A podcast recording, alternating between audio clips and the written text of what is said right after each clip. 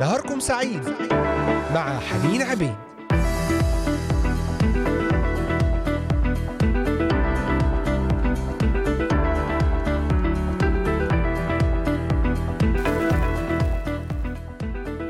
وسهلا بكم أحبائي المستمعين في هذا الأسبوع الجديد اليوم الاثنين الثاني عشر من شهر حزيران عام 2023 يوم جديد أسبوع جديد ولقاء جديد ضمن برنامج نهاركم سعيد. معكم على الهواء مباشرة حنين عبيد من هنا من إذاعة صوت الأمل من الأراضي المقدسة. تحيات إلى جميع المستمعين أينما كنتم من مختلف بلدان الشرق الأوسط بلدان أوروبا كندا أمريكا أستراليا. نرحب بكم على صفحة الفيسبوك إذاعة صوت الأمل أو بالإنجليزية صوت الأمل لكتابة تعليقات ومشاركات أفكار وطلبات صلاة.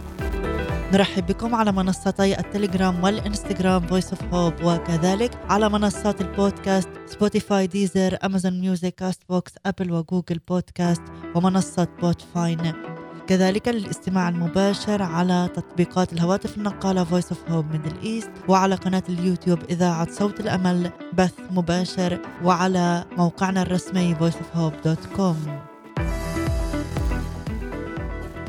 ضمن سلسلة المشورة التي بدأناها في برنامج نهاركم سعيد. نتحدث عن قضايا مختلفة قضايا حساسة قضايا يومية نتعامل فيها وخاصة مع الشباب والمراهقين. واليوم موضوع حديثنا عن إيجاد الحب الحقيقي. مشكلة إيجاد الحب الحقيقي. بدأ خليل وسمر يتواعدان للقاء معا في سن السادسة عشر. كانت سمر فتاة سمراء جميلة بينما كان خليل الذي يهوى كرة المضرب أشقر ولم يكن أي منهما قد تواعد للقاء شخص آخر قبل ذلك. وعندما أصبح الاثنان في المرحلة الثانوية العامة راحا يتحدثان عن أحلامهما للزواج غير أن خليل كان يخفي في نفسه سرا لم يبح به لسمر. اعتاد خليل وسمر أن يتواعدا معا للقاء عماد وهو أقرب أصدقاء خليل إليه. وصديقته نسرين وتطورت أواصر الصداقة بين الجميع وبدأ أن هناك رباطا قويا مميزا يشد أربعتهم أحدهم إلى الآخر. ثم تزوج خليل وسمر بعد تخرجه من الجامعة. أما عماد وصديقته نسرين فسبقهما إلى الزواج قبل عام. وعلى الرغم أن الأصدقاء الأربعة نادرا ما التقوا بعد المرحلة الثانوية إلا أن كان هناك رباطا آخر لم تعرف عنه سمر أو نسرين أو عماد. إلى أن أخبر خليل سمر خبرا وقع عليها وقوع الصاعقة. فبعد أقل من ثمانية أشهر على زواجهما أعلن خليل لسمر أنه سيهجرها وفسر لها بأنه في حوالي نفس الوقت الذي بدأ يتواعدان للقاء أي قبل سبع سنوات وقع في حب نسرين زوجة صديقه الحميم. قالت له سمر لكني أحبك. فأجابها لكني لا أحب إلا نسرين. وهي التي أحببتها على الدوام. لم يتواعد خليل ونسرين للقاء ابدا ولم يعبر لها يوما عن حبه. لكنه قال لسمر سأعبر لها الآن عن عواطفي وأنا لا أتوقع منها أن تترك عماد. لكني لا أستطيع أن أقاوم رغبتي في الإفصاح لها عن مشاعري. لا أستطيع الابتعاد عنها ولا يمكنني أن أعيش بدونها. الحب الحقيقي. مشكلة الحب الحقيقي. الكل يريد الحب فبدونه تكون الحياة في أحسن الأحوال ناقصة وفي أسوأها يائسة وأن الطوق الشديد لأن يحب الإنسان ويحب موجود في قلب كل بشر ذكرا كان أم أنثى. يطرق الناس طرقا مختلفة لاكتشاف الحب الصادق الحب الحقيقي حب قوي وعميق. حب يدوم كل العمر غير أن الجري وراء الحب سبب أوجاعا وآلاما ومرارة تفوق كل ما سببته الأمراض والحروب عبر التاريخ. يبذل الكثيرون أقصى جهد لديهم في محاولتهم فهم طبيعة الحب وفهم كيفية إمكانية العثور عليه. وهناك أشخاص كثيرون مستعدون أن يعطوا أي شيء تقريبا مقابل أن يختبروا الحب خاصة حب شخص من الجنس الآخر. الحب هو الذي يجعل الحياة مثيرة لدى المراهقين غير أن اعدادا هائلة من الشباب تتجه إلى الأم وإلى الألم آسفة والخيبة والحسابات الخاطئة المأساوية والأخطاء لافتقارهم إلى فهم واضح لما يعنيه وما لا يعنيه الحب. إذا مشكلة الحب الحقيقي وخاصة عند المراهقين والشباب. أعداد هائلة تتجه إلى الألم والخيبة والحسابات الخاطئة المأساوية. لافتقارهم إلى فهم واضح لما يعنيه وما لا يعنيه الحب. ماذا يعني الحب الحقيقي؟ وما هو عكس الحب الحقيقي؟ وما هي أسباب عدم وجود الحب الحقيقي؟ كل هذا سنعرفه خلال الحلقة فتابعونا واستمعوا إلينا أحبائي. لكن دعونا في هذا الوقت نستمع إلى ترنيمة مع المرنم مدحت رشدي بعنوان يا حبيب قلبي. ونعود ونكمل وإياكم في موضوعنا لهذا اليوم مشكلة إيجاد الحب الحقيقي. ابقوا معنا.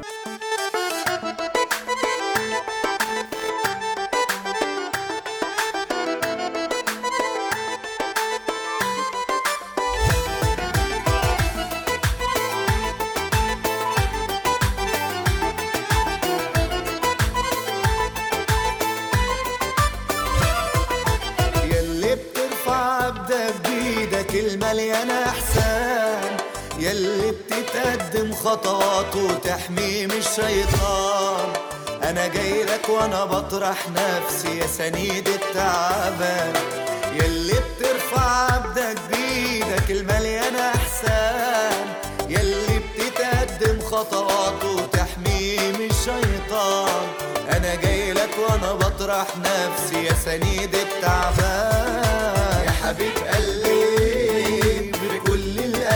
بجيلك يا غني في النعمة ده مفيش تاني مثيلك يا حبيب قلبي بكل القلب بجيلك. يا غني في النعمة ده مفيش تاني مثيلك انت الأعظم وانت الأكبر مهما تكون أحداث. كلمتك انت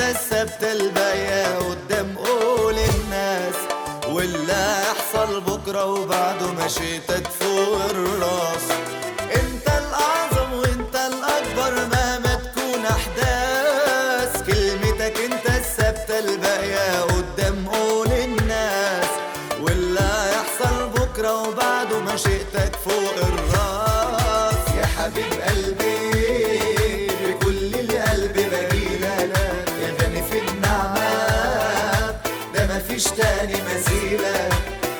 يا حبيب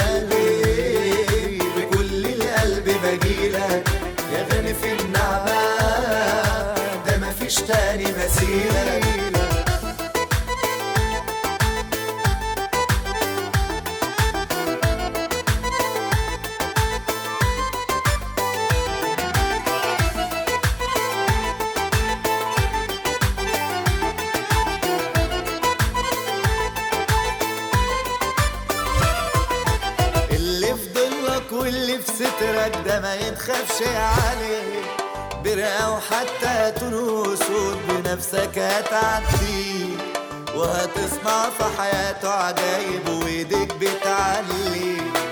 اللي في ضلك واللي في سترك ده ما يتخافش عليه. برقة وحتى تنوسود بنفسك هتعديه وهتصنع في حياته عجايب وإيديك بتعلي. يا حبيب قلبي بكل القلب بجيلك يا غني في النعمة ده مفيش تاني يا حبيب قلبي بكل القلب بجيلك يا غني في النعمة ده مفيش تاني مثيلك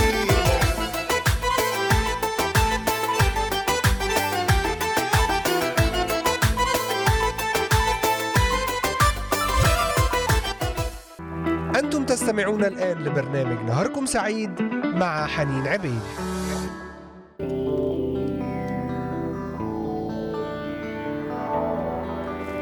عدنا إليكم أحبائي المستمعين وفي هذه الحلقة في برنامج نهاركم سعيد. أرحب بكم جميعا. معكم على الهواء مباشرة حنين عبيد. أرحب بكل الذين انضموا إلينا في هذه الأثناء. نتكلم ضمن سلسلة المشورة اليوم عن مشكلة إيجاد الحب الحقيقي. أسباب عدم إيجاد الحب الحقيقي.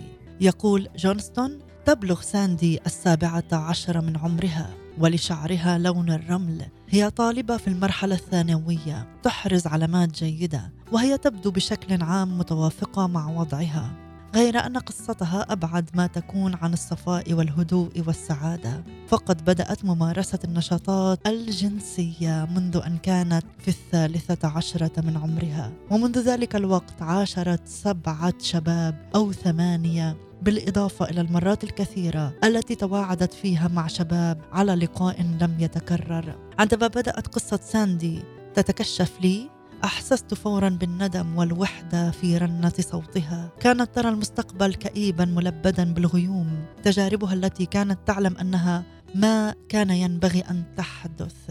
تمنت لو أن الأمور سارت على نحو مختلف وكان قلبها مثقلا بإحساس الخيبة وهي تتذكر لحظات قضتها مع شباب تحاول الآن أن تنسى أسماءهم وقد حمل كل واحد منهم معه شظية من شظايا قلبها المكسور. أما الآن فقد انتهى الأمر فالقصة قد وصلت إلى خاتمتها ولم يعد هناك شيء إلا شعور بالمرارة في قلبها. فقد تنازلت عن الكثير بسرعة كبيرة وفجأة وعلى غير انتظار ابتسمت ساندي وقالت لكن كل هذا تغير الآن. فعلاقتي مع صديقي علاقة خاصة مميزة. فنحن نتسم بحب فيه رومانسية وإثارة. فأنا أحبه كثيرا وأعلم أنه يحبني. وحبنا هذا مختلف عن كل حب آخر عرفته.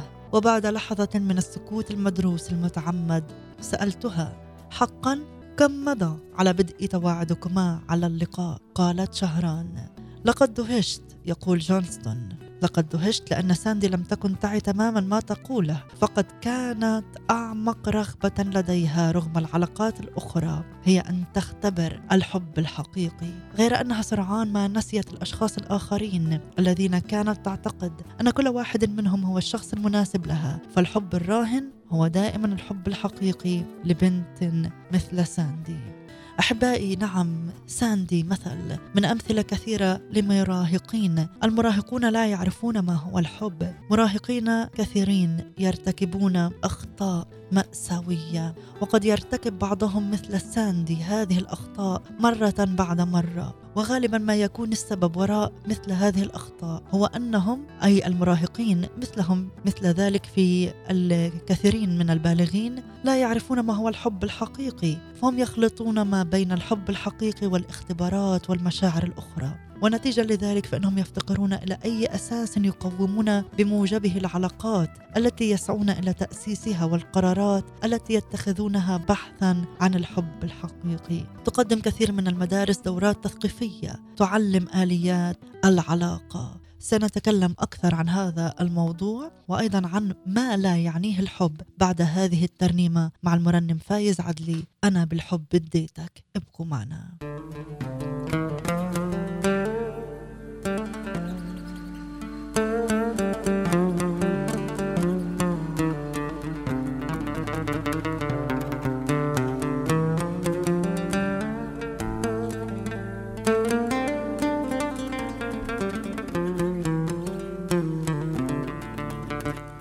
أنا بالحب اديتك فرح وخير وسلام. جاي بتقول لي نسيتك وأنا حرسك ما بنام.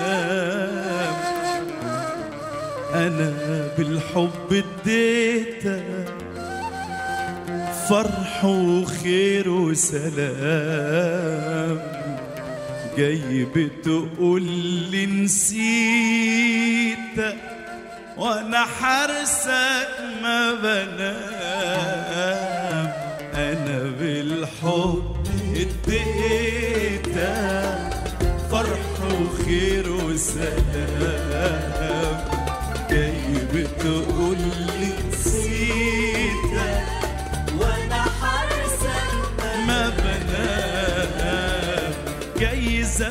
اسمح بالتجربة مرة جايز طعم. التجربة مرة لكن عمري ما سبتك مرة. دايما كنت معاك كنت بشوف إيمانك بيا. محتاج أسمع صوتك ليا. لو دقت بك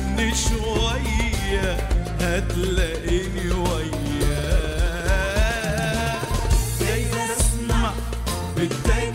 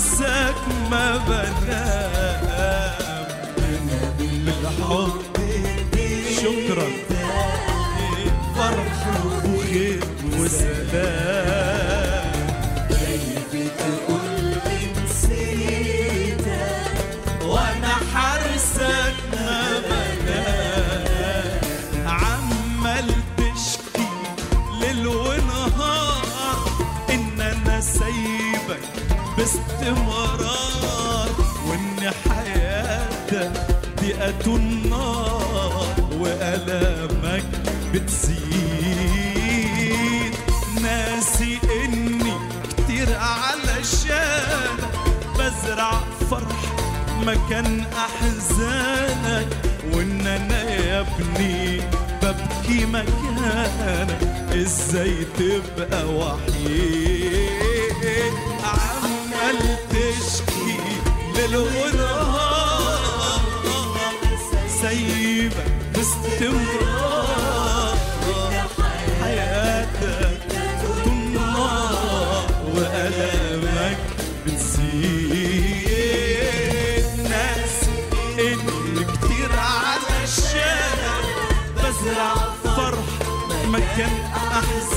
أحزانك وإن أنا يا ابني ببكي مكانك.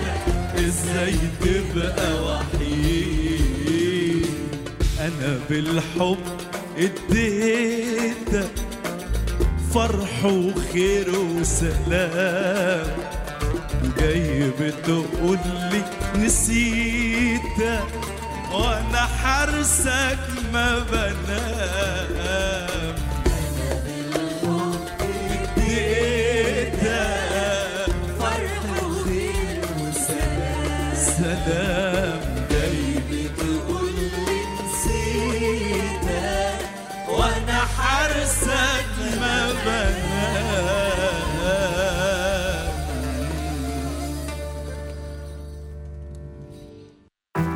أنتم تستمعون الآن لبرنامج نهاركم سعيد مع حنين عبيد.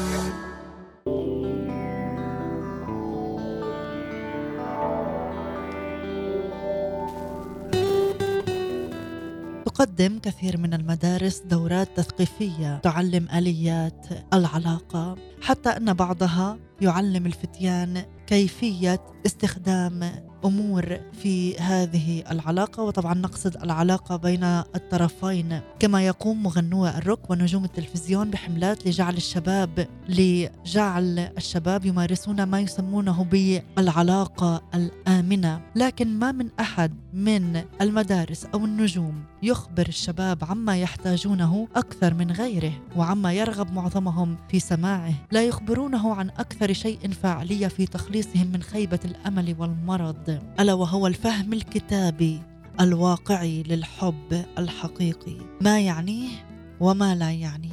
ما لا يعنيه الحب. الحب الحقيقي ليس الشهوة. قال أحد مغنيي الروك ملاحظة عميقة حين قال لا تدور أغاني الحب اليوم حول الحب وإنما حول الشهوة. وكثيرا ما نخلط بين الشهوة والحب في أفكارنا وموسيقانا وأفلامنا ومجلاتنا وحتى في ثقافتنا عموما. لكن الحب يختلف كثيرا عن الشهوة فالحب يعطي بينما الشهوة تأخذ. الحب يثمن الحبيب ويقدره بينما الشهوة تستغله. الحب يدوم أما الشهوة فتخمد. الحب الحقيقي ليست قصة غرام رومانسي. يحس بعض الأشخاص بإثارات عاطفية قوية لدى مثلا معانقة الحبيب. ويستطيع بعض الشباب أن ينطق بعبارات تجعل البنت تحس بالرضا الداخلي. ويمكن أن تجعل بعض الفتيات الشاب يحس بأنه أعظم من أي شخص آخر بمجرد النظر إليه. ويمكن لعشاء على ضوء الشموع مصحوبا بموسيقى ورقصة بطيئة أن تعطي إحساسا بأن هذه اللحظات مميزة فقصص الحب الرومانسي أمر يتعلق بإحساس. أما الحب الحقيقي فأكثر من ذلك بكثير. الحب الحقيقي ليس الافتتان فالافتتان هو انبهار بشخص من جنس آخر أو اهتمام شديد به ويمكن أن يؤدي هذا إلى أن يصبح الشاب أو الشابة مبهور الأنفاس وغائب الذهن وحالما مشوش الذهن. تصف أحدهن ذلك يتركز عادة على الذات لا على الآخر فأنت تعجب بشخص وتخدع نفسك بإقناعها بالوقوع في حب شخص آخر تحوم حوله أحلامك وتعتقد أنك مستحق للتخلي عن استغراقك في الذات من أجل مصلحة لهذا الشخص الآخر. ثم تستيقظ ذات صباح لتكتشف أن إحساسك بالنشاط والخفة قد تبخر في الليل كما تجد نفسك اسيرا لمشاعر مطابقة نحو شخص آخر. عندما يتحدث الناس عن الوقوع في الحب أو الحب من النظرة الأولى فإنهم يتحدثون غالبا عن الافتتان ويمكن أن يكون الافتتان شعورا غامرا لكنه ليس حبا حقيقيا. الحب الحقيقي ليس هو فقط محصور في العلاقة الجنسية يخلط مراهقون كثيرون بين كثافة العلاقة وعلاقة الحب القوية غير أن الأمرين مختلفان تماما. فالحب عملية بين العلاقة الجنسية هي فعل. الحب أمر نتعلمه. الحب أمر نتعلمه بينما العلاقة الجنسية هي أمر غريزي. يتطلب الحب اهتماما أو انتباها أو عناية دائمة. بينما لا تتطلب العلاقة بذل أي جهد. يحتاج الحب إلى وقت للتطور والنضج. بينما لا يحتاج العلاقة الجنسية لا تحتاج إلى أي وقت للتطور. يتطلب الحب تفاعلا عاطفيا وروحيا. بينما لا يتطلب أي أمر في العلاقة الجنسية إلا تفاعلا جسديا. من شأن الحب أن يعمق العلاقة. أما العلاقة الجنسية وحدها بدون حب فتخمل وتطفئ العلاقة. إذا الحب الحقيقي ليس هو الشهوة أو الحب الرومانسي أو الافتتان أو العلاقة الجنسية. إذا ما هو الحب؟ إن السؤال الحيوي للمراهق هو كيف أعرف إن كنت أحب؟ فتحتل هذه المسألة أهمية كبيرة وملحة في قلوب الشباب وعقولهم ومما يصعب المسألة هو أن عددا قليلا جدا من الناس مراهقين أو بالغين يعرفون ما هو الحب الحقيقي وكما أن كثيرا من الناس يخلطون بين الحب والشهوة أو الحب الرومانسي أو الافتتان أو العلاقة الجنسية كثيرون أيضا لا يدركون أن هناك بالواقع ثلاثة أنواع من الحب أو ثلاثة طرق للسلوك يطلق الناس عليها اسم الحب. الحب غير المشروط أو الحب المشروط.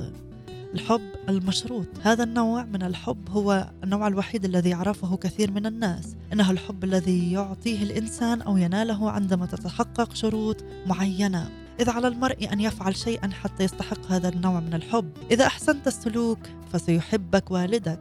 إذا حصلت على علامة عالية. إذا تصرفت أو لبست بطريقة معينة. إذا حققت توقعاتي منك كحبيب. إذا أعطيتني العلاقة مارست العلاقة معي فسأحبك أكثر. يقدم هذا النوع من الحب مقابل شيء يريده المحب. ودافعه الأساسي أناني. وغرضه هو أن يحصل على شيء مقابل الحب. وهناك كثيرون من الشباب الذين لا يعرفون نوعا آخر من الحب غير الذي يقول سأحبك إن منحتني جسدك. وما لا يدركونه هو أن الحب الذي يتوقعون أن يحصلوا عليه من شخص عن طريق الرضوخ لطلباته العاطفية هو حب رخيص لا يشبع ولا يستحق ابدا الثمن المدفوع فيه. ترتبط ديمومة الحب المشروط بالشروط الموضوعة لديمومته. فالأمور تجري على ما يرام ما دامت الشروط تلبى. وعندما يكون هناك تراخي أو تكاسل عن تلبية التوقعات أو السماح بالإجهاض فإن المحب يقوم بالتوقف عن الحب. تنهار زيجات كثيرة لأنها بنيت على هذا النوع من الحب. وعندما لا يتم تحقيق توقعات المحب فأن الحب المشروط غالبا ما يتحول إلى الخيبة والاستياء وأن الأمر المحزن هو أن الأشخاص المعنيين ربما لا يعرفون سبب ذلك ابدا. الحب نتيجة سبب وهذا هو النوع الثاني من الحب وفي هذا النوع من الحب يحصل الشخص على الحب لأنه يمثل شيئا أو يفعل شيئا ويعكس هذا النوع من الحب مواقف يتم التعبير عنها عادة كما يلي. أحبك لأنك جميلة جدا. أحبك لأنك غني. أحبك لأنك تعطي احساسا بالأمان. أحبك لأنك مسل ومضحك. ربما يبدو هذا الحب جيدا جدا. أفلا نريد أن يحبنا الناس لما نحن عليه ولما نفعله؟ سنتابع بعد هذه الترنيمة مع فريق الوعد. أحبك معنا كل وجود. ابقوا معنا.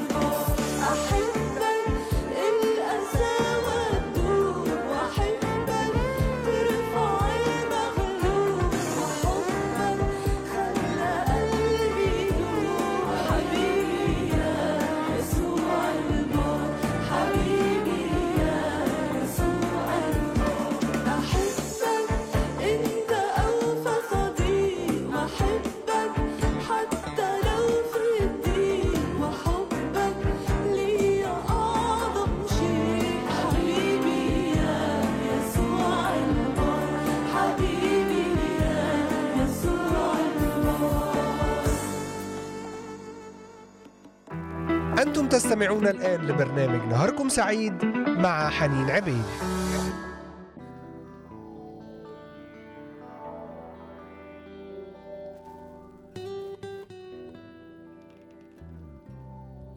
ما هو الحب الحقيقي؟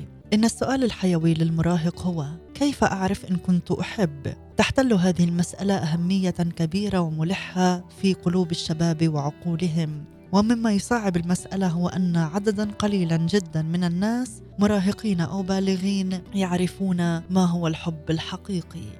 الحب المشروط. هذا النوع الأول من الحب وتكلمنا عنه قبل الفاصل. هنالك شروط لكي أحبك والحب نتيجة سبب كذلك تكلمنا عنه قبل الفاصل.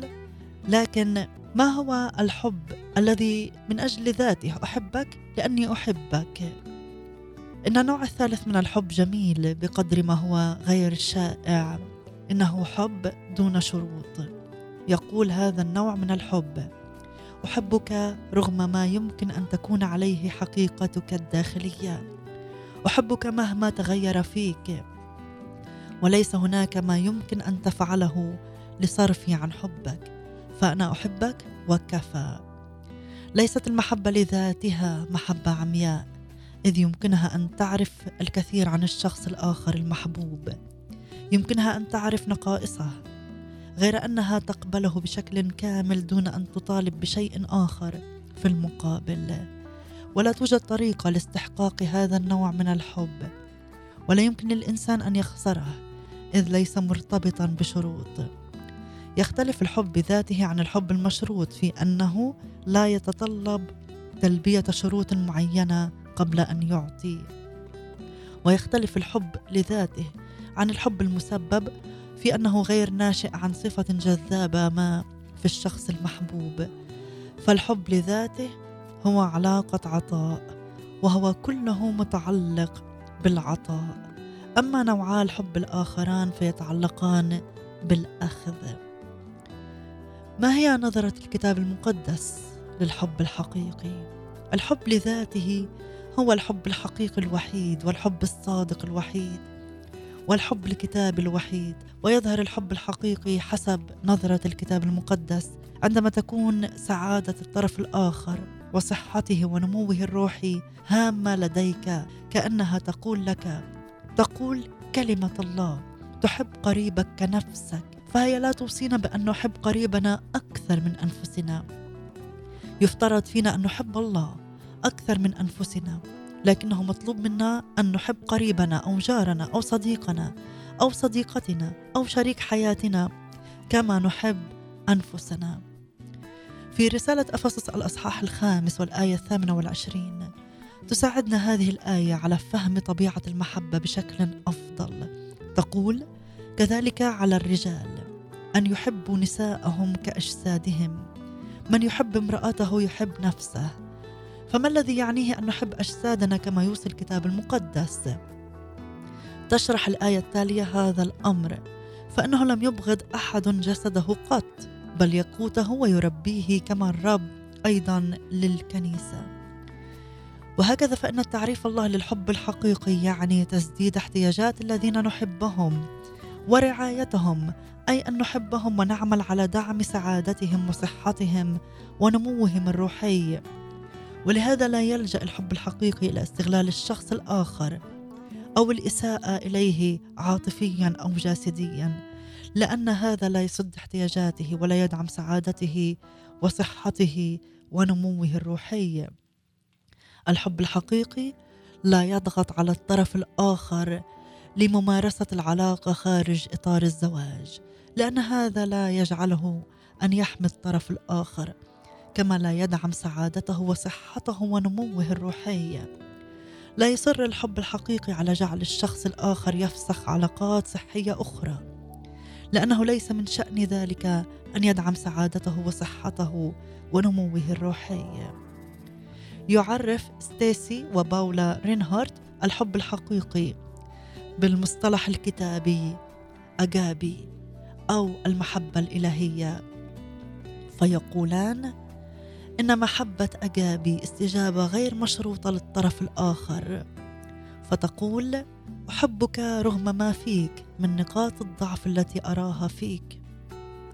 إنها اهتمام بمصلحة الشخص الآخر دون أدنى رغبة في التحكم فيه. أو توقع الشكر منه أو التمتع بهذه العملية. وهي تصل إلى نقطة الاستعداد للعطاء عندما لا يكون الطرف الآخر قادرا على مبادلة المحبة بمثلها. سواء كان ذلك بسبب المرض أو الفشل أو بسبب ساعة ضعف. إنه حب قادر على إصلاح الروابط التي قطعتها الخيانة أو اللامبالاة أو الغيرة. وأن أفضل مثال على هذا النوع من المحبة هو الله نفسه. هكذا أحب الله العالم حتى بذل ابنه الوحيد لكي لا يهلك كل من يؤمن به بل تكون له الحياة الأبدية. آمين آمين آمين. باسم الرب يسوع المسيح. مثالنا للحب الحقيقي هو يسوع المسيح. أحبنا كما نحن أحبنا بلا شروط أحبنا للمنتهى أحبنا بلا مقابل. لم ينتظر أن نعطي شيئا بل قدم هو كل شيء. كيف؟ أستجيب لمشكلة إيجاد الحب الحقيقي. يمكن للمرشد أو المعلم أو الأب المهتم أن يساعد الشاب على فهم نظرة الكتاب المقدس للمحبة وذلك باتباع الخطوات التالية أصغي شجع الشاب على صياغة تصوره للحب في كلمات اسأله ما هو الحب الحقيقي هل أحببت يوما؟ كيف يمكن للشاب أو الشابة أن يعرف إن كان يحب في رأيك؟ كيف تتصور إحساس الإنسان أو حالته حين يحب؟ كيف تتصور إحساس الإنسان أو حالته حين يحب؟ تعاطف معه. تعاطف معه. أكد قبولك له. أخطاء كثيرة مأساوية يرتكبها المراهقين. هي نتيجة لا لعدم معرفتهم كيفية إعطاء الحس- الحب فحسب بل أيضا عدم تلقيهم حبا غير مشروط. يقبلهم ويؤكد التعاطف معهم. أحبائي نعم. لنصلي أن نعطي هذا الحب الغير مشروط. ولكي نعطي هذا الحب الغير مشروط يجب أن نقبل نحن هذا الحب الحقيقي. أشكرك على حبك لي حب حقيقي وغير مشروط. سبحك وأرفع اسمك. تعالوا نختتم مع هذه الترنيمة مع سرمد إلياس ومريم شوقي. أشكرك على حبك لي حب حقيقي غير مشروط. استقبل حب الرب لك اليوم. محبة الرب لك أكيدة. محبة الرب لك بلا شروط. محبة الرب لا تنتظر منك شيئا. تنتظرك أن تأتي إليه. باسم الرب يسوع. أشكركم على حسن المتابعة والإصغاء. لنا لقاء جديد بنعمة الرب يوم غد في نفس المكان والزمان. هذه تحياتي. كانت معكم حنين عبيد. الرب يبارككم ويبارك يومكم. نهاركم سعيد.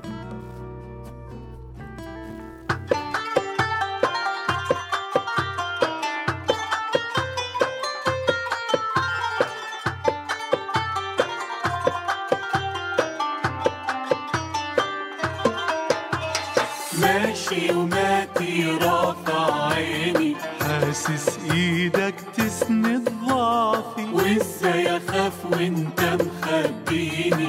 ده أنت الحصن إيدك تشفيني. ماشي وماتي رافع عيني.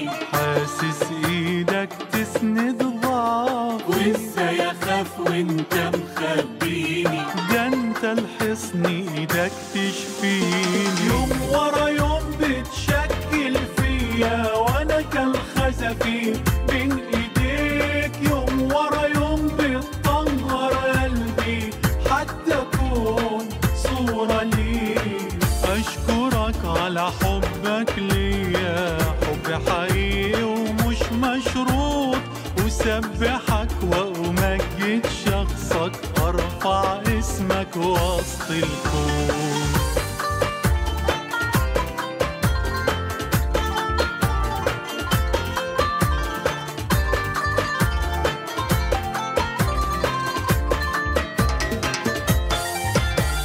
رقة قلبك كسرت قلبي. خلت